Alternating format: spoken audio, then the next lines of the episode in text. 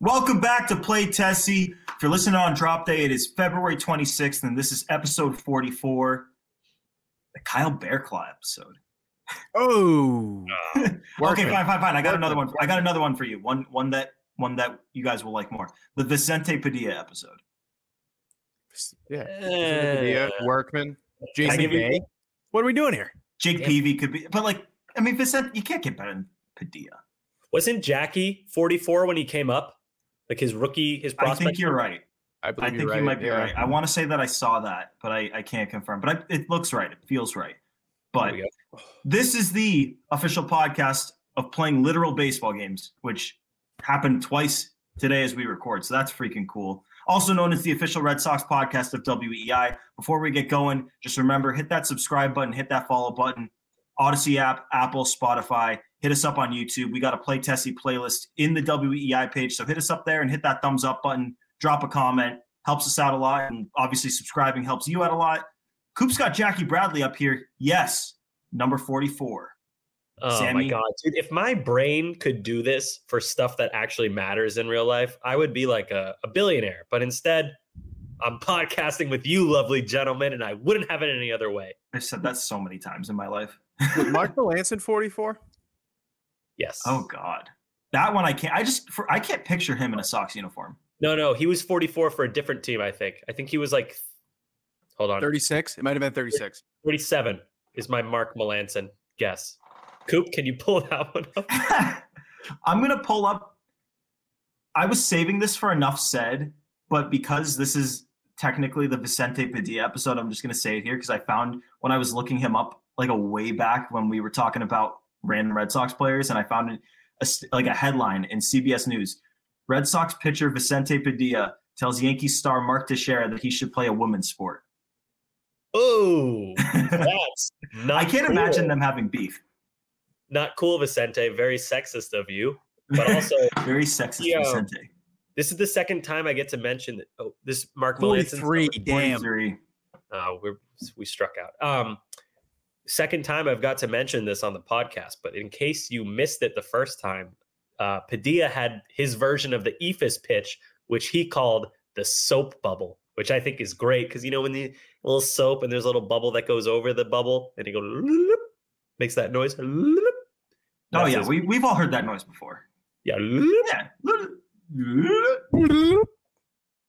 yeah, Red Sox. But before we get going, hit us up on socials. Follow us, Twitter, at PlayTessie, Instagram, also at PlayTessie. As you can hear, I'm here with Sammy and Pat. We've got Coop behind the scenes, but we'll jump right in today. It's like a lot of little things happened since we last recorded. Nothing, nothing major Red Sox wise, but like little things that could have implications Red Sox wise. And uh, one of the interesting things was said.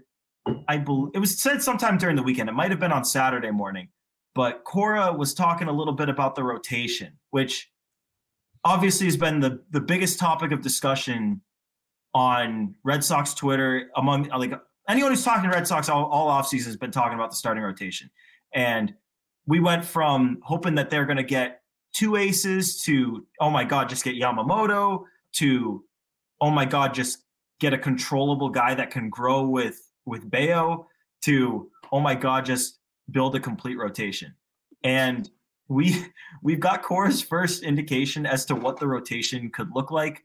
He said that in the rotation is going to be Giolito, Pivetta, Bello, and that Kutter Crawford has a leg up on the others. And that he didn't he didn't say anything beyond that, but then later on he said that Tanner Houck has added the most velocity of any pitcher in camp, which I would take to mean is is Tanner Houck having a leg up on the fifth spot. Yeah, yeah, yeah. I agree with that. I think Houck should have a leg up on the fifth spot as well. I think that if you if you go back and watch Houck starts last year, 2023, it's not really like you can't look at his starts and say he's not good enough to be a starter. You look at them and you go, okay, once in a while he'll have a blow up start. And maybe it's more than once in a while. He's a young guy, but he has those blow up starts which skew the numbers. So people, you know, naturally, and I don't blame anyone who does this, they don't want him to start. It's not my preference either, but that's kind of where we're at. Um, so I get that. I think he should have a leg up. As for Kutter Crawford, I don't really know what that means to have a leg up. Um, I guess that it, it can only be a good thing that he has a leg up. We saw him run out of gas a little bit last year. Uh, we also saw him have the best season of his career last year. So, you know, I'm I'm trying to get myself into a headspace where I'm not really lamenting what they haven't done and more so looking forward to what they do have. The Red Sox, I mean. So, uh, Houck and Crawford developing as starters. It, I'm excited to see how that goes, and looks like it's off to a good start by all uh, by all accounts. I fucking hate it here, man. um, what a follow I, uh, I mean, I like I kind of agree with Sammy. I think Houck's stuff should absolutely play as a starter. I don't think he's a starter. I don't him and Whitlock. I think they are so great out of the bullpen that the more you kind of take them out of what they're really, really good at and try and mess around and make them starters and it doesn't work, I can't imagine that's great on the confidence going back to the bullpen after you fail as a starter once, twice. This would be three times for Houck. Like it's it's hard. It sucks. But I think Kutter should absolutely be in the rotation. If this is the final product, if this is the rotation they have, Kutter should obviously be number four. And I would lean Houck over Whitlock, yeah, in terms of starting pitching. But You know- is, it, is it really fair to call Houck a failed starter? I, mean, I was about to say that same thing. like you could you could look at someone like Rafael Devers and say he's not a good third baseman. We have Oh. over seven thousand innings of proof. and you go to someone like Tanner Houck, you don't eh, eh, like how many how many here? I'll, I'll- check really quick, but he hasn't started that many games. I feel like what we saw last year, it wasn't great, but it wasn't like Winckowski the year that he tried to be a starter. That was Five really ERA last year. Well, here's the thing: we see guys like like Houck and Whitlock, and we almost like forget what it's like because we haven't seen that many Red Sox starters that start like a full season and are legitimately bad start to finish. Like there are teams that have pit like Jordan Lyles last year. Pretty much every time he went out there was just he was gonna stink. Like, but with Tanner Houck and like Sammy, you alluded to this. Like Houck went out there and was like pretty good a lot of the time. Like obviously it's well documented that he had issues going beyond five innings, going through the third, going through the order three times. And honestly, I don't think necessarily that added velocity is going to solve that. Like that's something that's more so solvable if he were to add a third pitch that he's really confident in, which we haven't heard much about. So like we'll see on that. But yeah, I don't I wouldn't call him a failed starter. I wouldn't call Whitlock a failed starter either, just because both of them have shown a lot of flashes. It's just consistency, which is something we see in young starters all the time. They they put together really good work and then it kind of like a couple of bad starts bomb their ERAs, but like overall, like you can kind of see it. And you can see it with these guys. I had just hoped that we weren't at that point where we were going to continue experimenting because you know 2024 once again you're going to be experimenting. Yeah, I mean, if you look at how it starts for the most part last year, it's kind of like five innings, three earned runs, which is not great. I'm not going to sit here and tell you that's great. That's not a quality start, which is six innings, three earned runs, but it's manageable when you have a good offense, especially for a young guy that's going to be your fifth starter. I mean, look at his uh his April. He's got a 4.5 ERA on the dot with a 4.06 FIP. That's pretty solid. That's that's not bad at all. 4.06 FIP. And then his next start, he just blows up six innings, six earned runs. ERA is up to 5.3. FIP is up to 4.3. And then he slowly brings it back down. And then he gets another blow up start the following. It's just kind of like, I agree, it wasn't a great showing overall. But if you go game by game, it's a lot more encouraging. That's the that's the only point I'm trying to make. Yeah, no, I, I I think that's totally fair. Game by game, and and you feel it when you watch all the games too. Like you can see it. Like I remember, uh, I want to say it was like the week. Did they have like a couple of series close together against the Yankees, and he pitched really well against them, and then came back the next start against them, and that's when he got hit in the face. Do I have that Uh, right? Oh yeah, No, Yes. so he actually did well against. You're talking about yeah. In He June, pitched they had, well. they had two out of their three series. So he pitched um, first game six innings, two earned runs. So that's a good game, and then Yeah. four innings, one earned run. I think that's when he got hit. That's when he got hit. So, so And I remember- aside from the you know, the injury. But yeah, that, I mean, that, yeah, I mean, I didn't even mention that. That's a huge part that we have to factor in because if you look at him after that game, yeah, he just wasn't. You got to get built back up. Like it's a, it's a whole process. Get, as a starting pitcher, getting hurt in the middle of the season for an extended period of time absolutely sucks because with position players, it's like you recover from your injury, you get a few games in, and you're back at it. With these starters, it's like you got to build yourself back up. And like Whitlock, when he came back last year, didn't even bother building himself back up. They needed him so badly that they just brought him back and told him, like, you're going to pitch out of the bullpen. Man, I, I was feeling so good about Whitlock after a few starts. He started pitching uh, pitching backwards, which, if you're not aware what that is, is kind of pitching off of the changeup. So the changeup was like his main pitch for a little bit, and it was just it looked so nasty. And then the fastball would be like 94 ish, 93, not his max, and oh, it looks so good. And then the wheels kind of just came off. But yeah, I wouldn't call either a failed starter. Whitlock's I might be wrong. I feel like Whitlock has had more opportunity than Houck, so I'm more inclined to go with Houck. Also, just like eh, Whitlock in the bullpen is, oh, my god, he was closing games in 2021. So I think they um, could both be that. I think they would both be that good in the bullpen, and and that's and we'll get into this later. But if you could come up with a way to have them both in the bullpen, well, okay. Like, can I pose a question? Quick, quick question. And I, I mentioned this the other day to you guys. Um, all right. What would you rather? Who do you think you're going to get more out of, actually? Tanner Houck as your fifth starter or Michael Lorenzen as your fifth starter? Is this a trick question? No, I'm serious. And I think this is how the Red Sox are looking at it. If they're not going to get Montgomery, what is the point of signing a guy like Lorenzen when you already have a guy in house who could give you similar numbers? And even if Lorenzen is, you know, slightly, slightly better, is that really worth bringing I'll give you two, guy?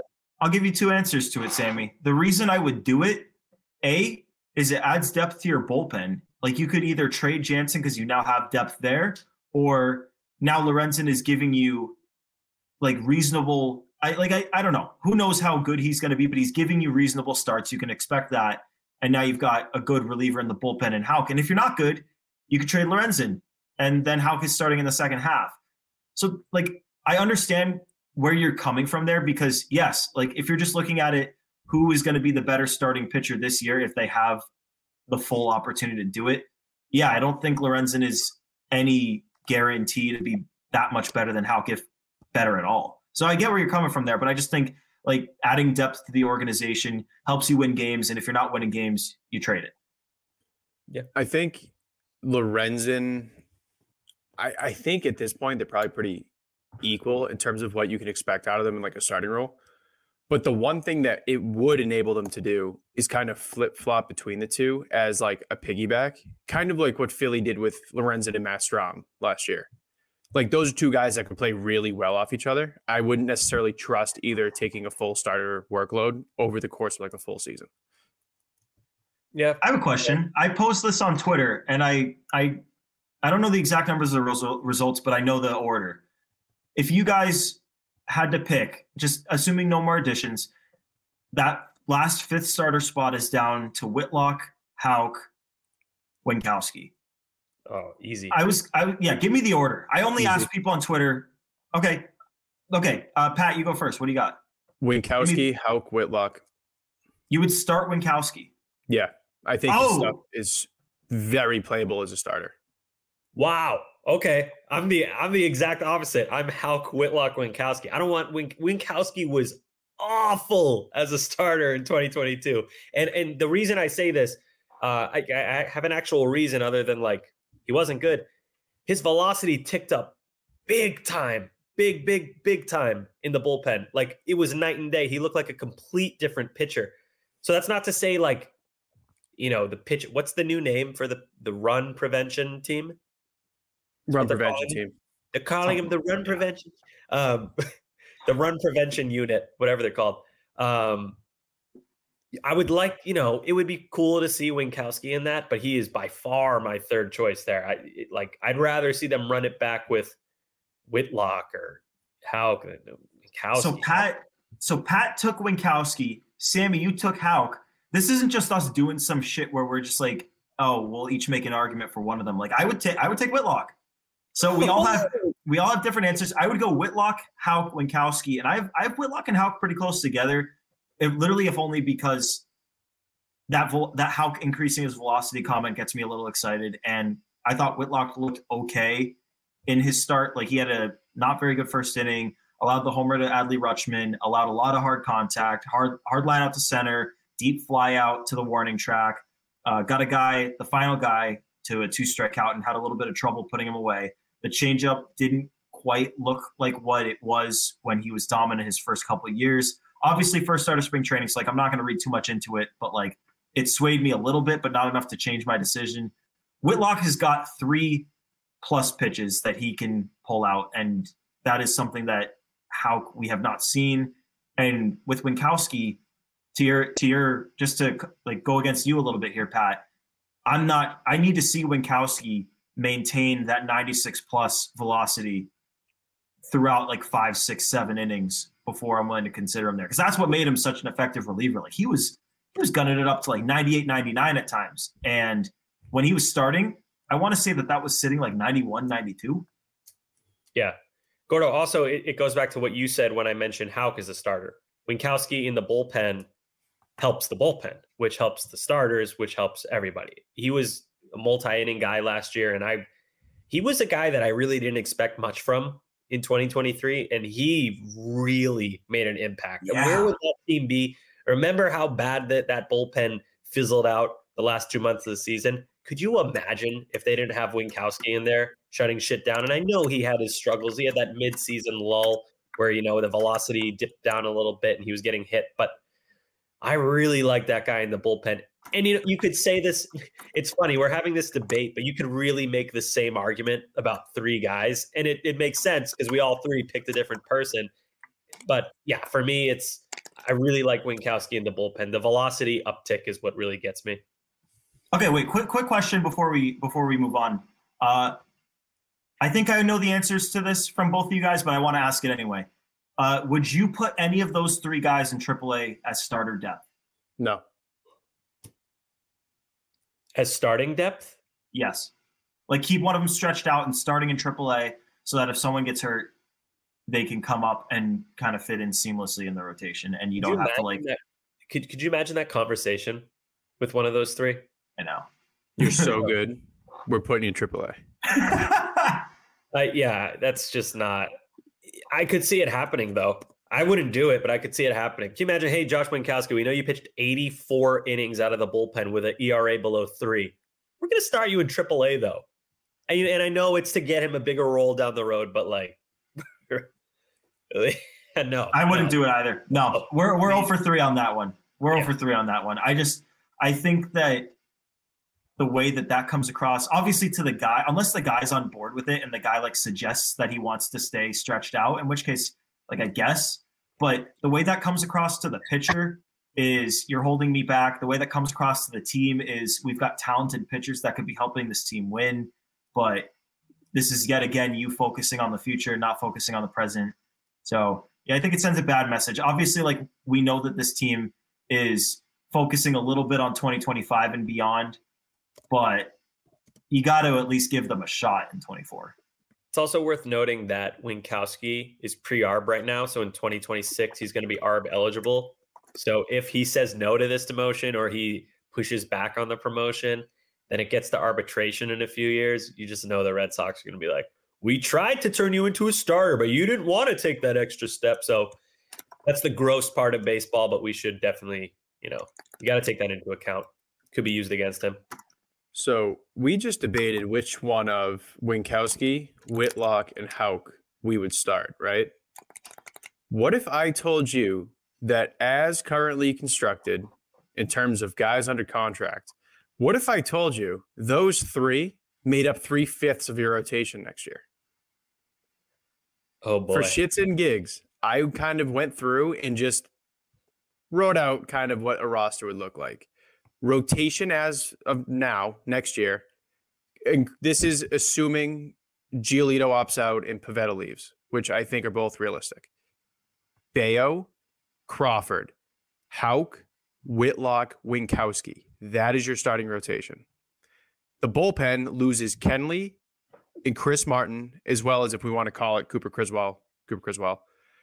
The bullpen is now Brennan Bernardino, Chris Murphy, Weissert, Kelly, Campbell, Jacques, Mata, Fulmer, Hendriks.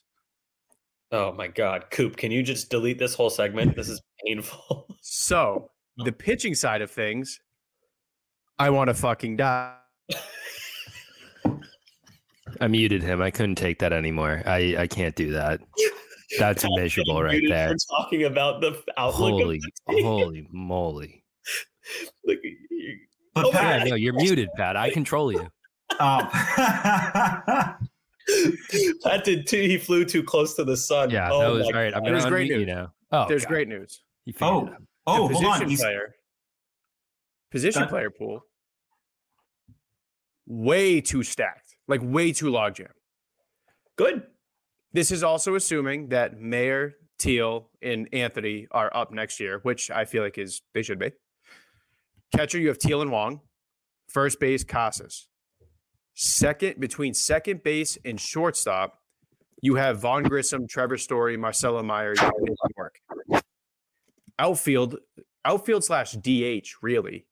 You have Duran, Anthony, Abreu, Yoshida, Rafaela, Refsnyder.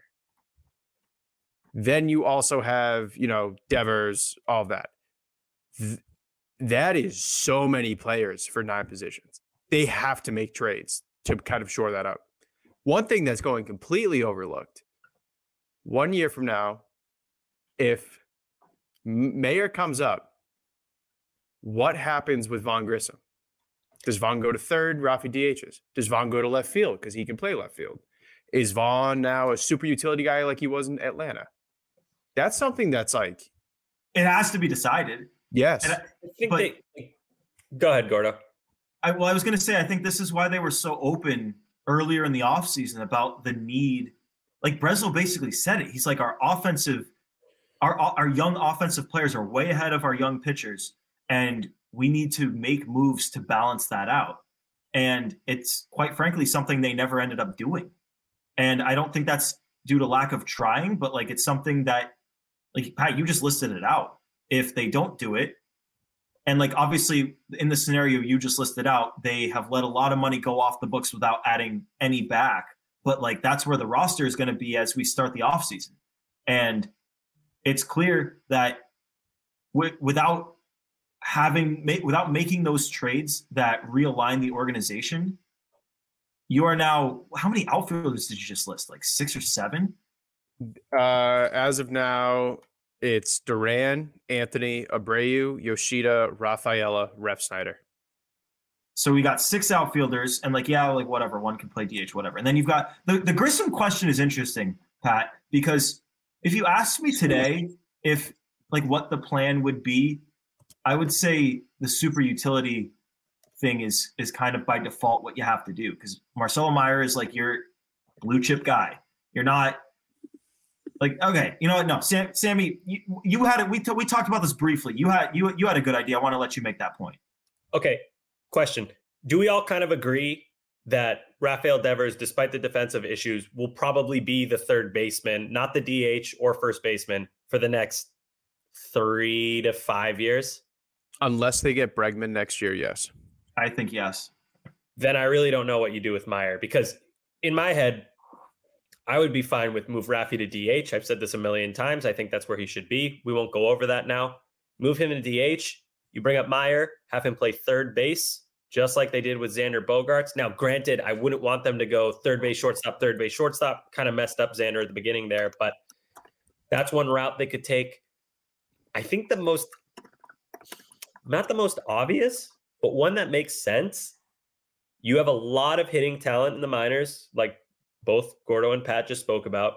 You don't have much pitching talent. The hitting talent is ahead of the pitching talent that it's outnumbering. You could swing him for a pitcher, man. I mean, we talked You about that for for months at the beginning of the offseason. That's the kind of guy like Marcelo Mayer. Now, I don't think it would have made sense to include him in a trade this year because he's coming off of a kind of sort of lost season where he tried to play through an injury. I don't think anybody worth listening to thinks he's a bust, but you'd still be selling lower than you have to. So say he bounces back. He's still incredibly young, has a good season in double A, maybe comes up to triple A.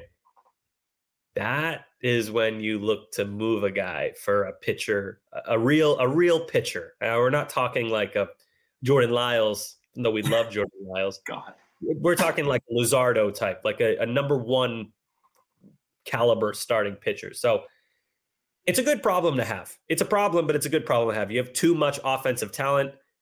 The good, eh, I don't know if you want to say this is a good thing. You have a glaring need that you could flip that offensive talent for. So at the very least, they have some options. I'd rather this than like, who are we filling the roster out? Yes. Sammy, So- it's it's better to have like and I said this going into this offseason and like we're still in the same place. So like take what take it however it's worth. But it's better to have one obvious problem that everyone knows you need to fill and it's there's like an obvious way to do it than like when they were going into the 2023 season and had like holes all across the roster and Chaim Bloom is saying we need to add nine players or whatever. Like that is a tough spot to be in because that's when you start adding a bunch of mid because you have to spread the money around. But I want to go back to you were talking about Devers is going to be the third baseman for the next three to five years or whatever. And I'm I'm very much like a proponent of him being the third baseman. But if and like obviously this whole conversation is very dependent. Like we need to see how Vaughn Grissom plays. Because if Vaughn Grissom is like very average, then like, yeah, he's the utility guy, and like we're all in agreement with that. But if he's really good and he needs to be in the lineup every day and have a position that he's going to play every day, he's become a good defensive second baseman, and maybe he's like your table setter or leadoff hitter. I don't know. If he needs to be in that lineup, I don't think there's anything wrong with moving Devers to DH if you've got mainstays all across the diamond. The reason I'm so against moving Devers to DH is because it hinders roster building. It's much easier to acquire a DH to fill that hole than it is to acquire a third baseman who can play defense and hit. Can I ask a, a, a fairly related question? We've talked about this before. Do it. So I agree with you. If you do move Devers to DH, it does make roster construction difficult. I think that's a worthwhile trade off. You don't, that's fine. That said, the reason it makes roster building a little bit more difficult to a, to a larger degree is because there's already a guy on the roster with defensive issues, Masataka Yoshida, who is slated to be the starting DH. So I want to pose this question again that we've already spoken about. Do you guys think the Red Sox have any regrets about signing Yoshida? And let me just say that is not to say that he's not a good player. I think we all agree he's a good ball player. It's not not a guy that anyone's like, "Oh crap, we got Yoshida on the team." But in terms of roster construction, do you guys think the Red Sox regret signing Yoshida? Right now, no. Next year, yes.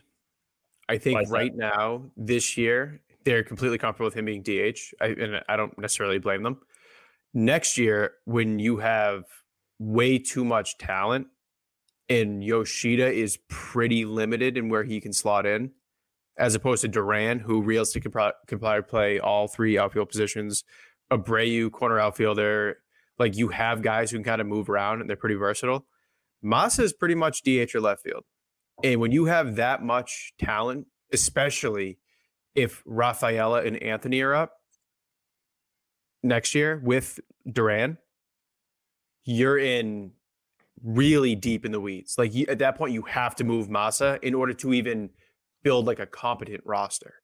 And you're In that- probably paying to move Masa at that point. Yes. So I think right now they are perfectly content paying Masa DH. I'm ma- paying Masa 18 million a year to be a DH this year. Fine, cool. He'll probably hit close to 300.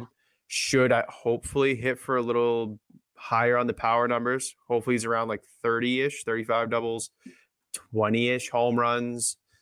But next year I think they're in a world of hurt because that's a roster spot that they kind of need to make, get the most versatility out of the guys that should be up. Sammy, I have a follow up on this. Who who is regretting? Like who who? Because I think there's different answers depending on on who we're talking about.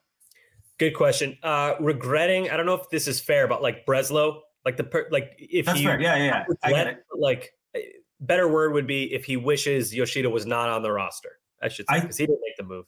I and then think also Craig. Cora would be the second guy because Cora, oh my god, positional versatility. He likes to move guys around, which is great. Don't get me wrong. Like I, I mock the positional versatility thing because I think it's a little overstated, but it doesn't mean it's not important. So to answer your question, uh, Breslow and Cora were my main two because it's not really a money thing as much.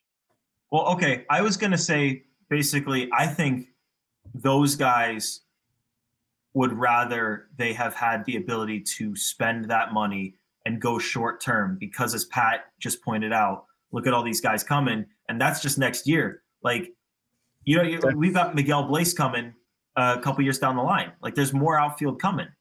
So you, and this was the same reason that I thought that extending Verdugo was never going to be in the cards because you're committing both of your corner outfield spots and you've got guys coming up. It's like, why do you need it?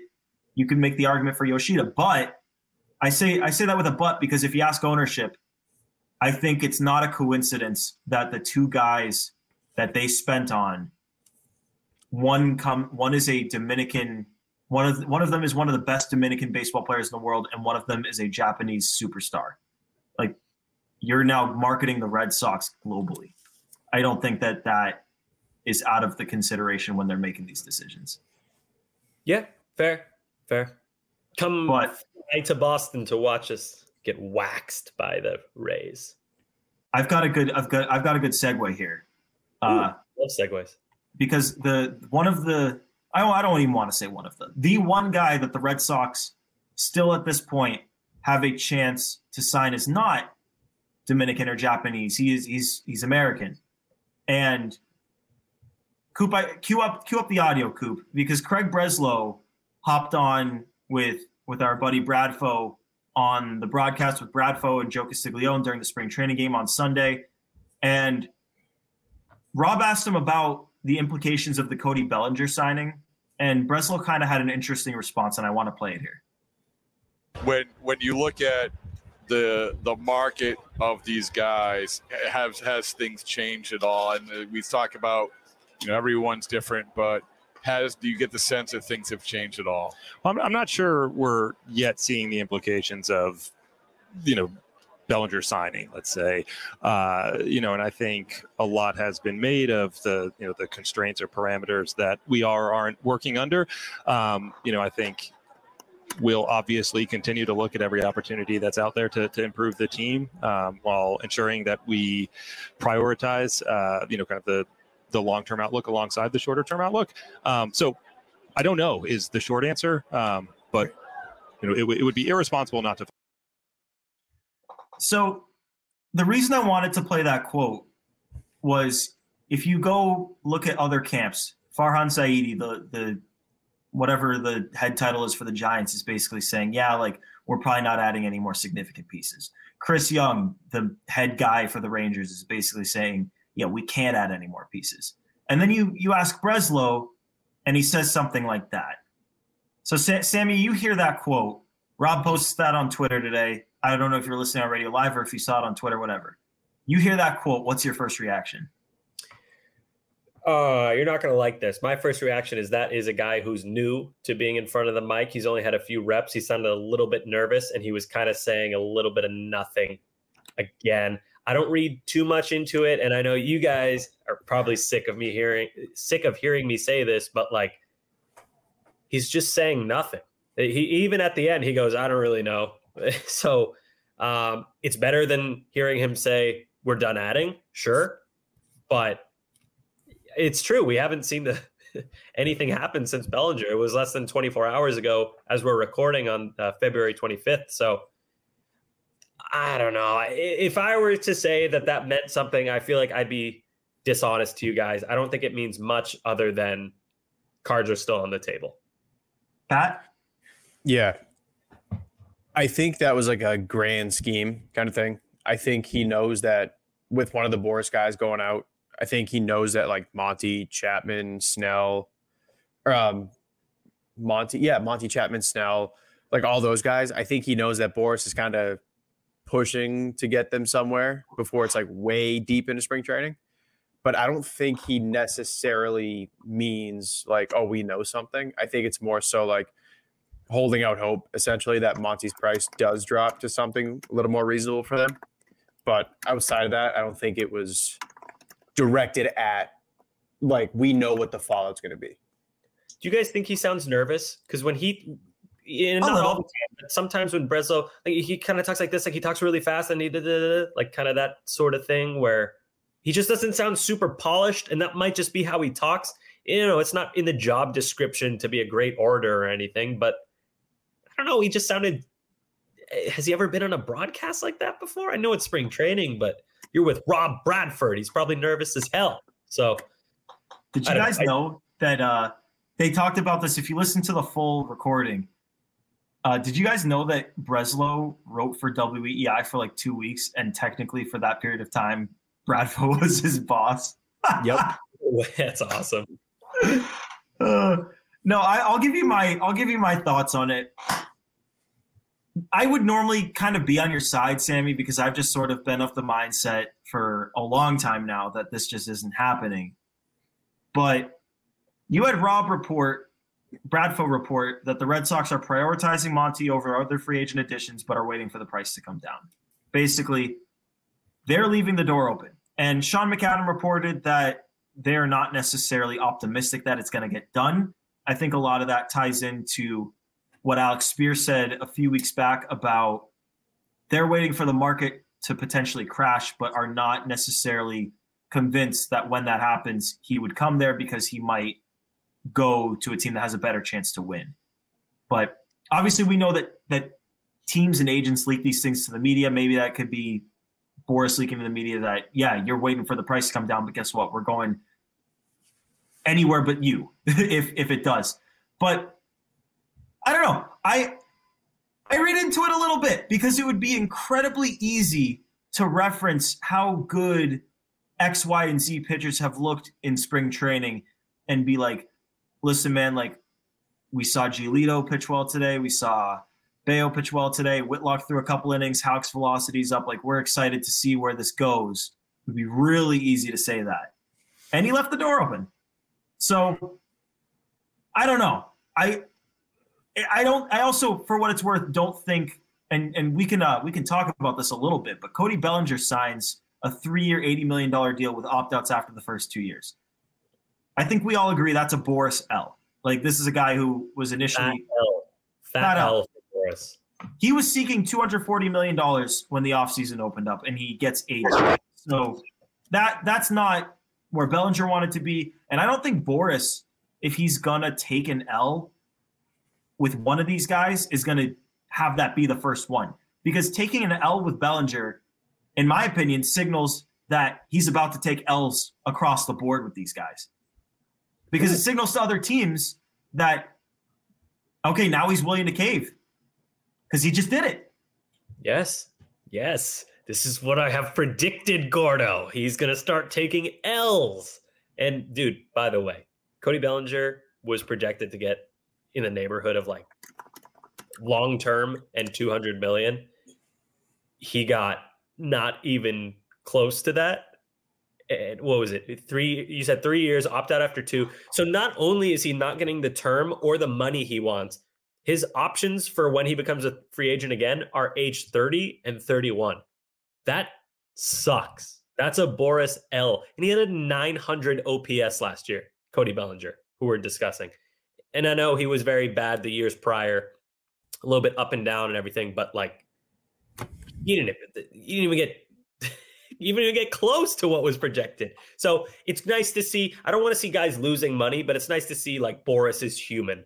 I'm not going to feel bad for a guy who just made eight million dollars in Cody Bellinger, but uh, to see a Boras client and Boras himself kind of like come down to earth where the rest of us are while spring training is already multiple games in, you know, good signs. Makes me feel good as a Red Sox fan. I'm, I'm not leaving this hill. Montgomery to Boston. It's coming.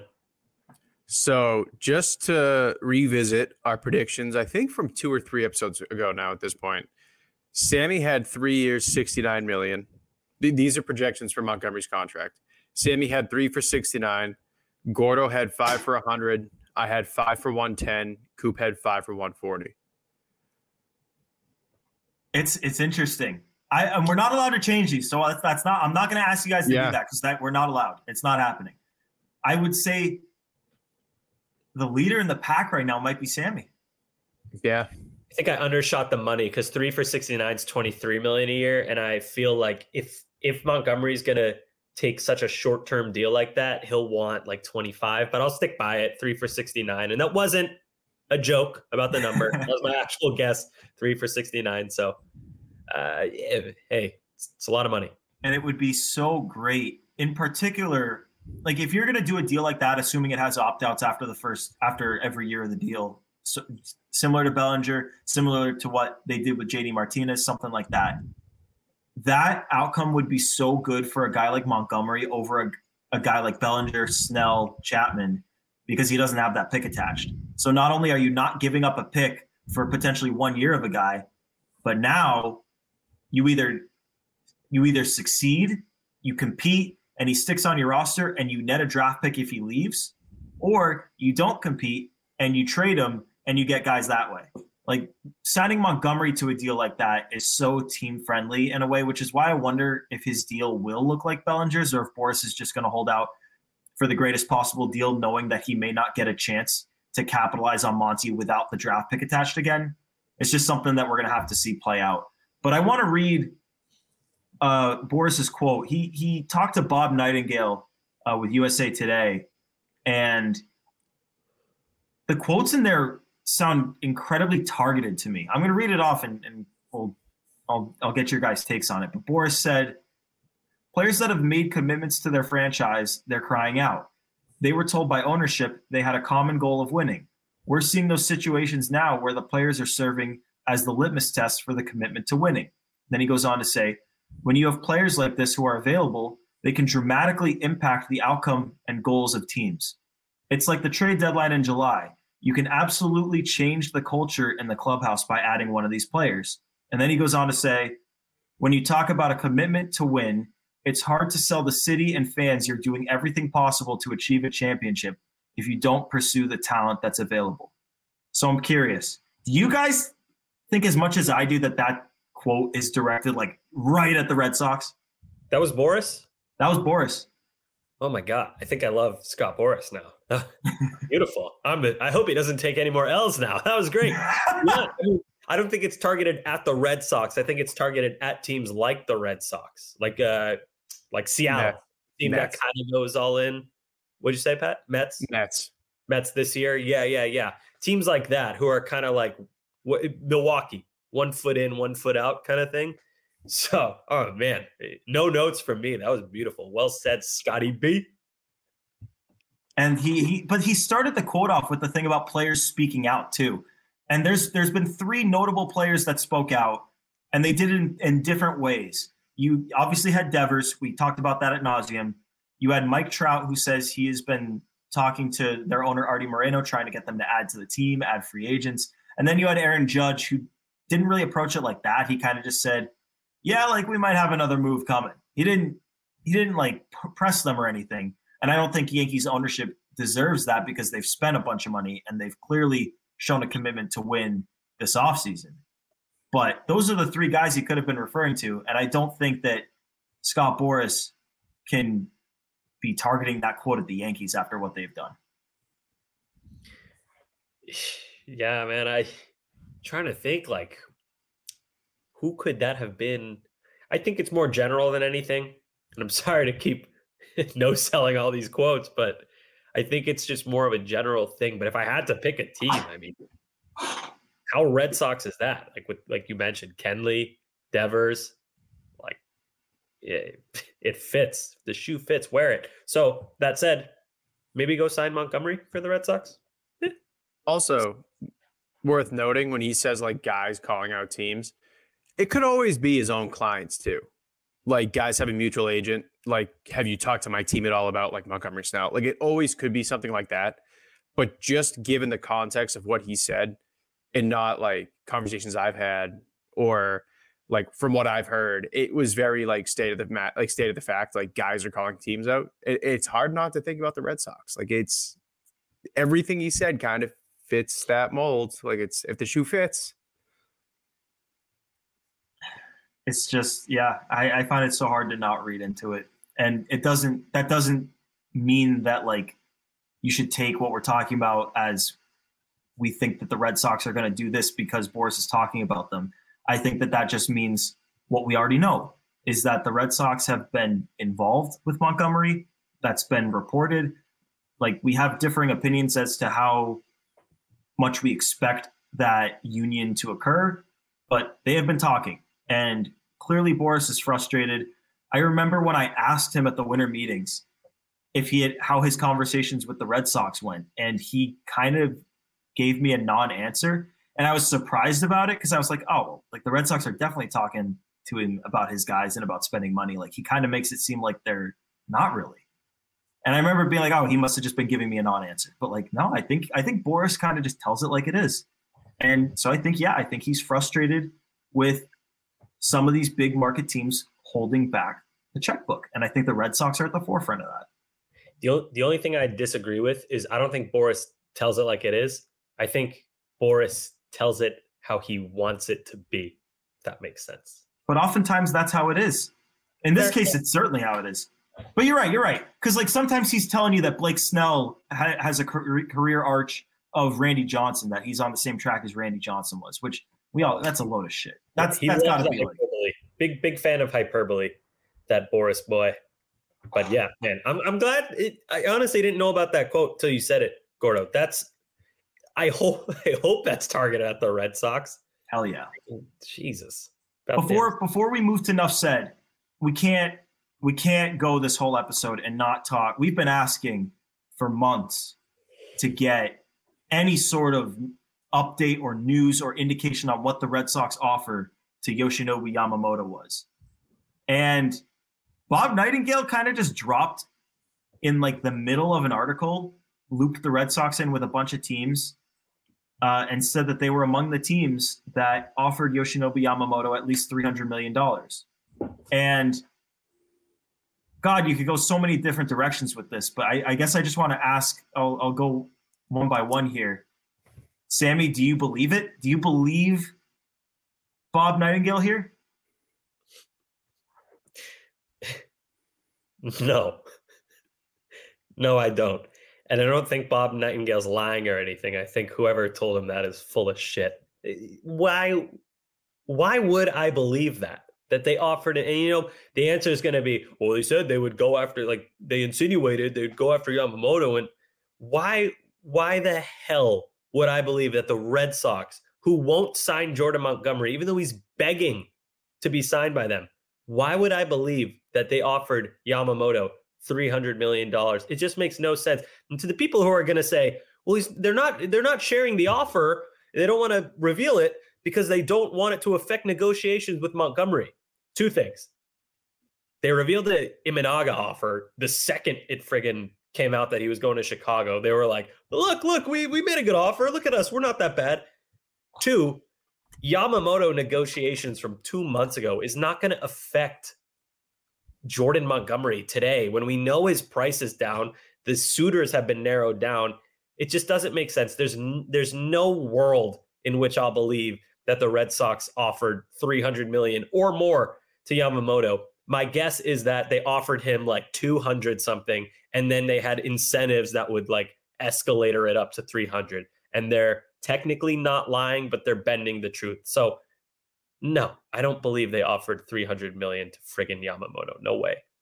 Pat, do you believe him? Do you believe that? Do you believe it? 300 mil? Yamamoto, Red Sox, do you believe it? I do. Woo-hoo. I do. I do believe it because just kind of, I was thinking about this. Early, I looked at the show sheet earlier. I was thinking about it. If you kind of go on that timeline when the first when the offseason first started, it was the full throttle. We're getting two pitchers, we're going all in, like blah blah blah, all the shit. I think they truly, and I and we kind of talked about this before. Like we hope to God that all of their eggs aren't in the Yamamoto basket. I think it they were. I think they were so confident that with Yoshida, with a $300 million offer, I think they really truly thought that Yoshinobu Yamamoto was was going to pick the Red Sox. And I do think that that's when the script flipped. After Yamamoto signed, that's when all the shit came out about shedding salary, budget. I think they Yamamoto was their guy, and they hit a point where it's we're not just going to pay guys to pay guys. Let's get ready for next next offseason. I think that makes sense because everything up until Yamamoto signing, there was no inkling of the Red Sox not being willing to spend.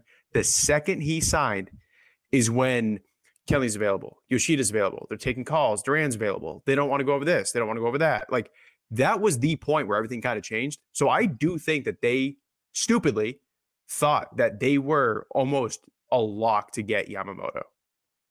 I, I agree to an extent because I think they opened the offseason with that as their plan. And I think all their eggs were in that basket. And I totally buy the timeline that you said.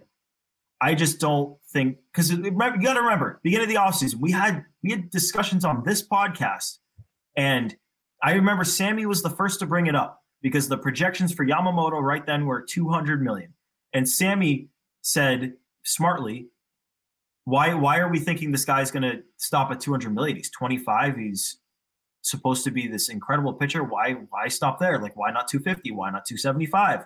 And they just kept growing and growing and growing. And I think the Red Sox were in it at when it, when he was projected to get 200 million. I think they were more than willing to do that. But I just I I can't see this organization that has been so PR conscious over the last two decades taking all of this heat about them being cheap, about them not wanting to spend money, about them having a budget, about them shedding payroll, about them wanting to trade all these guys, and then not if they offered three hundred million dollars to Yamamoto, I would think that that would be a really good rebuttal for all of that shit they're taking, and they never pulled that card. Though, like to be honest with you, the way I see this, I think Bob just kind of put it in. Like he's been known to like tweet out things that like he, he tweeted out a couple of signings that didn't happen. Like sometimes like during the lockout, he was tweeting stuff that like I just think he, he goes with it. He gets got he gets got. That's the way right, right way to put it.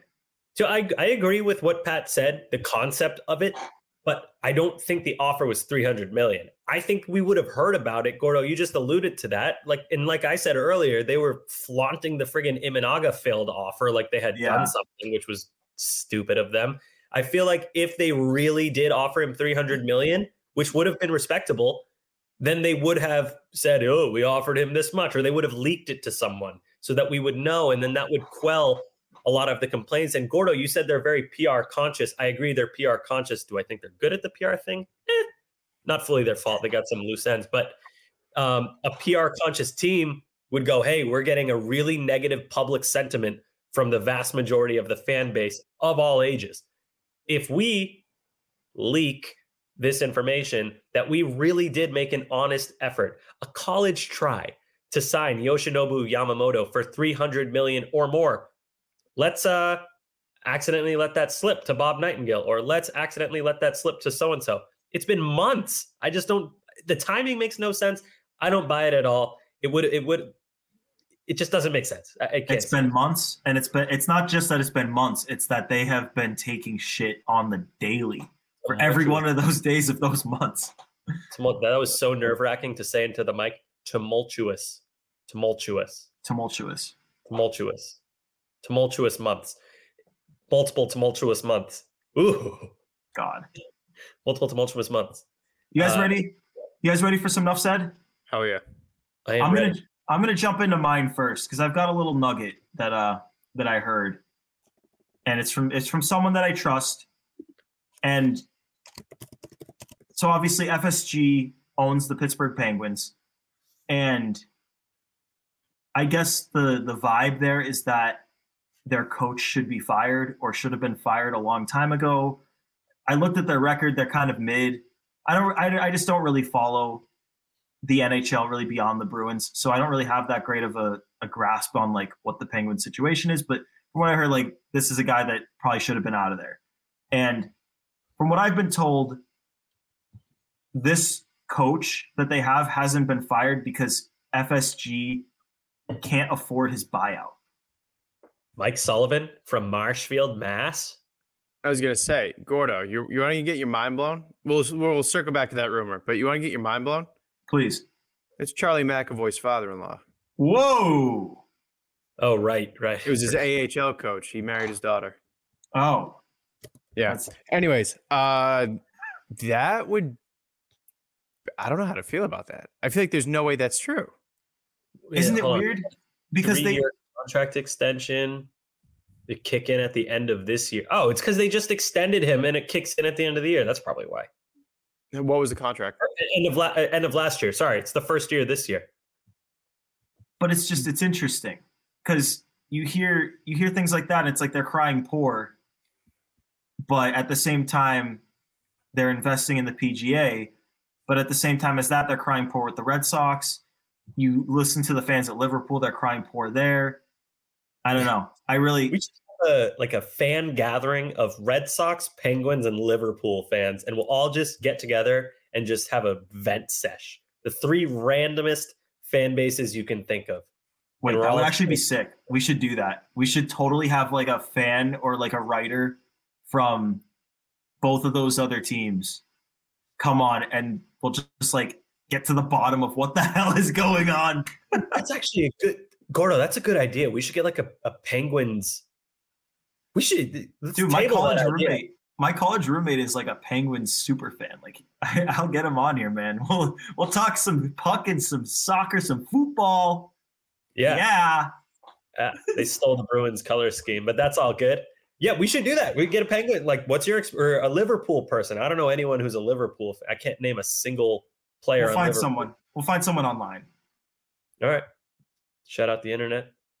But I feel like Uh, it would have to be an exclusive Liverpool, like someone who's not also a Red Sox fan. yes Yeah, it can't Yes. be a crossover. It needs to be like we got to get a good Liverpool accent.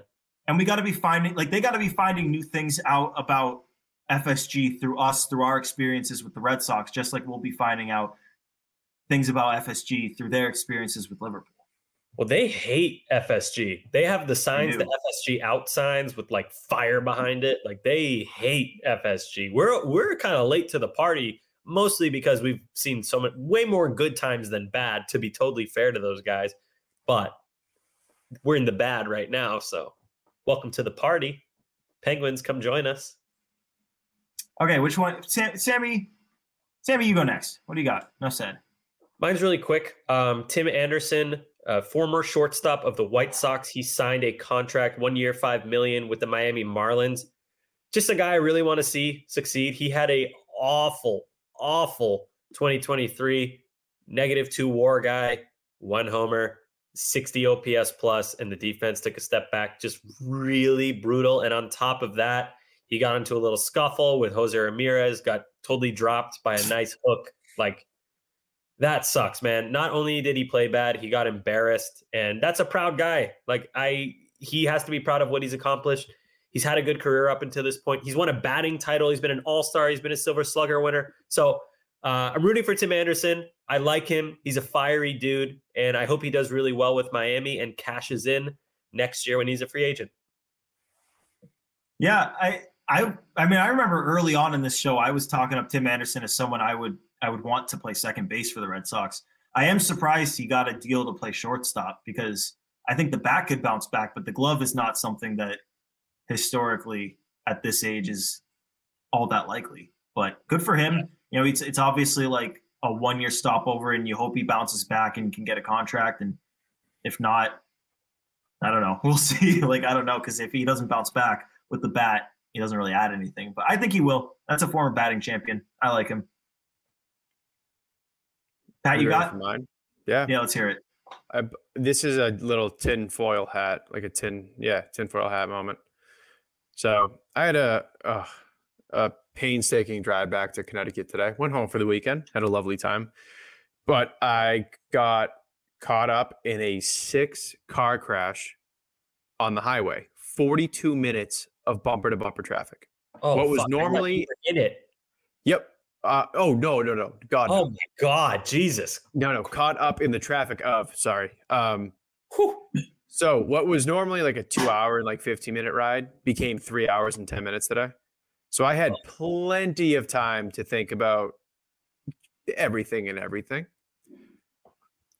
So I got to thinking. Alex Cora's contract is up at the end of the year. I would hope the Red Sox want him back. And it got me thinking, like, you really have to sell him because if the Dodgers come calling, if really any other team that's better than the Red Sox comes calling, it's going to be hard to say no. What if we made him a little uh, Alex Korachek, a little Alex Bellacora, coach GM? Ooh, th- well, Pat, there's no need. The Fenway experience is all he needs. So don't worry. He'll be back. Wait, so you're saying you want to you want to make him like Belichick where he is GM Not necessarily like roster control because that still should be Breslow, but in terms of say in roster construction, like the GM title, kind of like what BOH did under Chaim and under Dombrowski. Okay. Yeah, so he gets a little bit of like a little bit of say. The only He gets a seat only- at the table of the decision making more so than he does now. The only issue I would see with that is if, like, we've seen him at spring training, he kind of, I don't want to say checked out, but he already looks like, oh, it's going to be a long season, blah, blah, blah, blah, blah. He would have to deal with more of that if he had the double role. That said, we kind of assume that if he were if he were in that role, the roster would be better because we Yes. believe in Cora as a baseball mind. So kind of a double edged sword there. I don't hate the idea; it's interesting. Definitely something I have not yet thought about. I'm sure everyone's going to have an opinion on that. That's a good uh, a good poll idea. If it if it means keeping Cora, would you give him a, a front office role in tandem with being the manager? It's interesting. I'd do it in a heartbeat. My God, like even even if I don't I don't care if it's he's the GM and he's the number two under Breslow and he's up above all of the assistant GMs, or if they promote one of the assistant GMs to GM and Cora just gets to be an assistant GM. I want him to be the manager of the Red Sox, but I would be lying if I said I didn't think that him having a seat at the table, being in Boston throughout the whole offseason, being in meetings with ownership where they discuss the roster construction, they discuss the budget, they discuss what they need. Cora has sort of that FU mentality that this team has been missing for a while. And like I know that Theo Epstein's back in the fold, but he's not going to be there on the day to day. I I just I think that this team has missed the FU mindset, the FU mentality. Larry Lucchino left, Dave Dombrowski immediately stepped in. Like there was like no time in between. But then as soon as Dombrowski left, that was that. Uh, we got breaking news. You just saw the same thing I did. Garrett Cooper is not signing with the Boston Red Sox. He has signed with the Chicago Cubs. Thank fucking God. Oh, Non-roster invite, and this was a guy they wanted What? to be on the bench. Yeah, People were telling me that this guy was a good right-handed option if they don't get Soler. Fuck that. Thank God. I'm crazy. I'm shocked that he got a non-roster that he had to sign a non-roster deal. That's That is kinda unreal. crazy. Dude, to be he fair. had he had like an OPS over a thousand against lefties last year. Like he didn't Yeah, fit this Red it. Sox team, but But that's it. That's all. That's all he does. Is he? that's a lot. left- He That's a big deal. Rob Refsnyder does that for free. Adam Duvall does that. Actually, Adam Duvall's kind of reverse. yeah, he was a reverse guy, but ref Refsnyder. Steve Pierce did that for 10 bucks a game. He didn't give a shit. Garrett Cooper, oh, I would have been in the mud if that were the right-handed hitting option. Just get a Why? guy, just get like JD Davis, trade for him. Some guy who can play third, get Devers off his I don't know. And- Non-roster with the Cubs is kind of if you're gonna non-roster yourself, the Cubs might be the best place to do it. I for, I think his name is Bush, the guy they got from the Cubs, Michael Bush. Yeah, Michael Bush. Bush. Oh, he's, like- he's going to be their starting first baseman.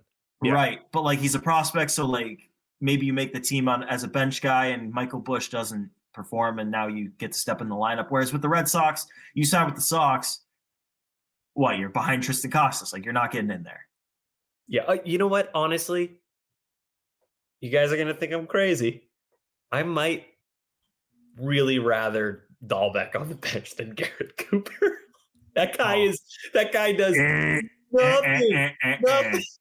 Dude, he hits left. Bob doesn't hit any. Come on. He hits Bob lefties. hits- But don't make me stand up for Bob. Come on. No, not Bob hits this. triple A pitching. Bob could point hit water from a boat.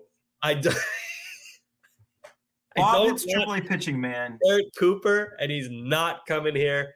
And I'm very happy about it. I'm sure he's a great guy. I wish him the best in Chicago. I hope he hits several home runs after half of uh, lefties. Great. Fantastic. Ah, okay. Cool. What do you guys think of JD Davis? We trade like a lower tier prospect for JD Davis. Aspiring deal. Plays the corners. It's lefties Low- and righties. Low low tier, I would, because they they Yeah. could use they could use a anyone who could spell Devers at third base. I think a right-handed option there. Yeah, they didn't really have many. So, like, I look at the bench. Catcher is all set. I like Reese as the backup. Uh, middle infield, you got Pablo. That's good.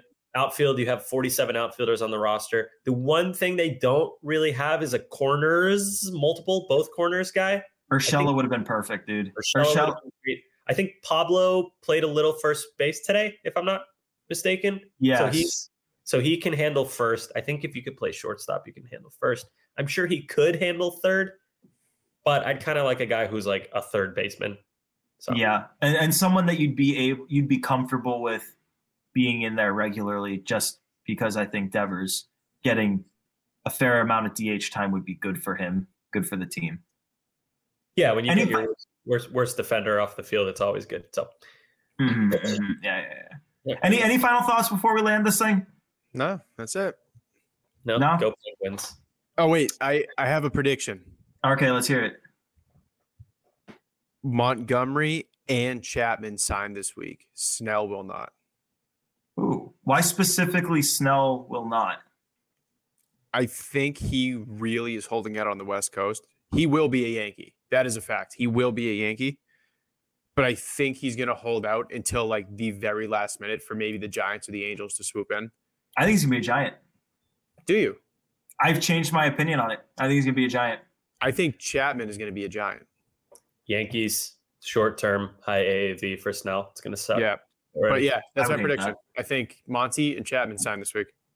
Maybe maybe by the next time we we talk, we'll have one of these guys off the board. I think I think there's a good shot that that Bellinger going now is going to signal. I think you're onto something, Pat. I think that's I think that things are going to happen Well, sooner who- rather than later. Who knows? Hey, Maybe yeah. we end this today and they sign five minutes after we get off. That That, happens. that wasn't like a hint at anything. That was just a genuine hypothetical. maybe Cooper gets the market going now that Garrett Cooper's off the market. This one, I love that joke on uh, Twitter. I I forget who always I get the market comes going. Coop. You know this. oh yeah, wait. Rest in peace for Coop here. By I the way, didn't, res- I didn't appreciate Cooper it. Criswell. All the He's- disrespect. we already got a Cooper. Coop, We can have an army of Coopers. Coop. When Coop, We can have a Coop Criswell- troop. He was pitching. Cooper Criswell was pitching like either Saturday or Sunday. I forget which one. And he threw a good pitch, and I was like, "Yeah, attaboy, Coop." And I was like, "Oh, See how nice that is. A little is? too real for me. Yeah. oh, that one. That one give me flashbacks. I think I think Cooper. if and when Cooper Criswell gets a start for this team, we're all gathering for it. That's a that's happening. I'll get a Coo- I'll get a Cooper jersey. Are you gonna get it? Is it gonna say Criswell, or are you gonna go first name on the back? No, I'm gonna go first name. yeah, yeah. Yeah. If you gotta Yeah, you should customize get it, a it's worth it. You should get a Cecil Cooper jersey. What number was he? Cooper. Wasn't he the Well, Blue Jays manager? Yeah. yeah, incredibly old. Yeah, just fun. It, it says Cooper on the back. Oh, I grew up playing with him. Ah, yeah. Because you're like, old. you're like I'm 50. I'm You're leaning fif- into the joke so that you guys can't hurt me. Yeah, Cecil it was- we were texting in the Brewers group chat today. We were texting in the group chat today. I was like, wow, I'm just realizing I'm eight years older than Roman Anthony. That which means Sammy is 28 years older than Roman Anthony. Hey, at least people are surprised. I still look youthful. Hell yeah, brother. You're doing a Is Is great that job. just for men's that you didn't fully rub in? What? What? Is that What? the uh, little hair dye that you didn't rub in fully? Yeah, I miss my hair. They actually have a joke about that in the new season of Curb. It's very funny. Okay. Well, I guess I'm not original. Hmm. Stealing Fucking, jokes. fucking Larry David. It's Gay frowned cat. upon. Wait, are you talking about this? Did I not shave this well? No, I was talking about your mustache. I was making a joke that it was gray. Oh, never had a gray. Never. Had, I'm freaking 29. I'm not even 30. Here we go. I'm gonna. I'm not gonna. I'm gonna like block all of your phone numbers in December this year when I. Turn. Oh, Can you can't block wait. numbers from a landline?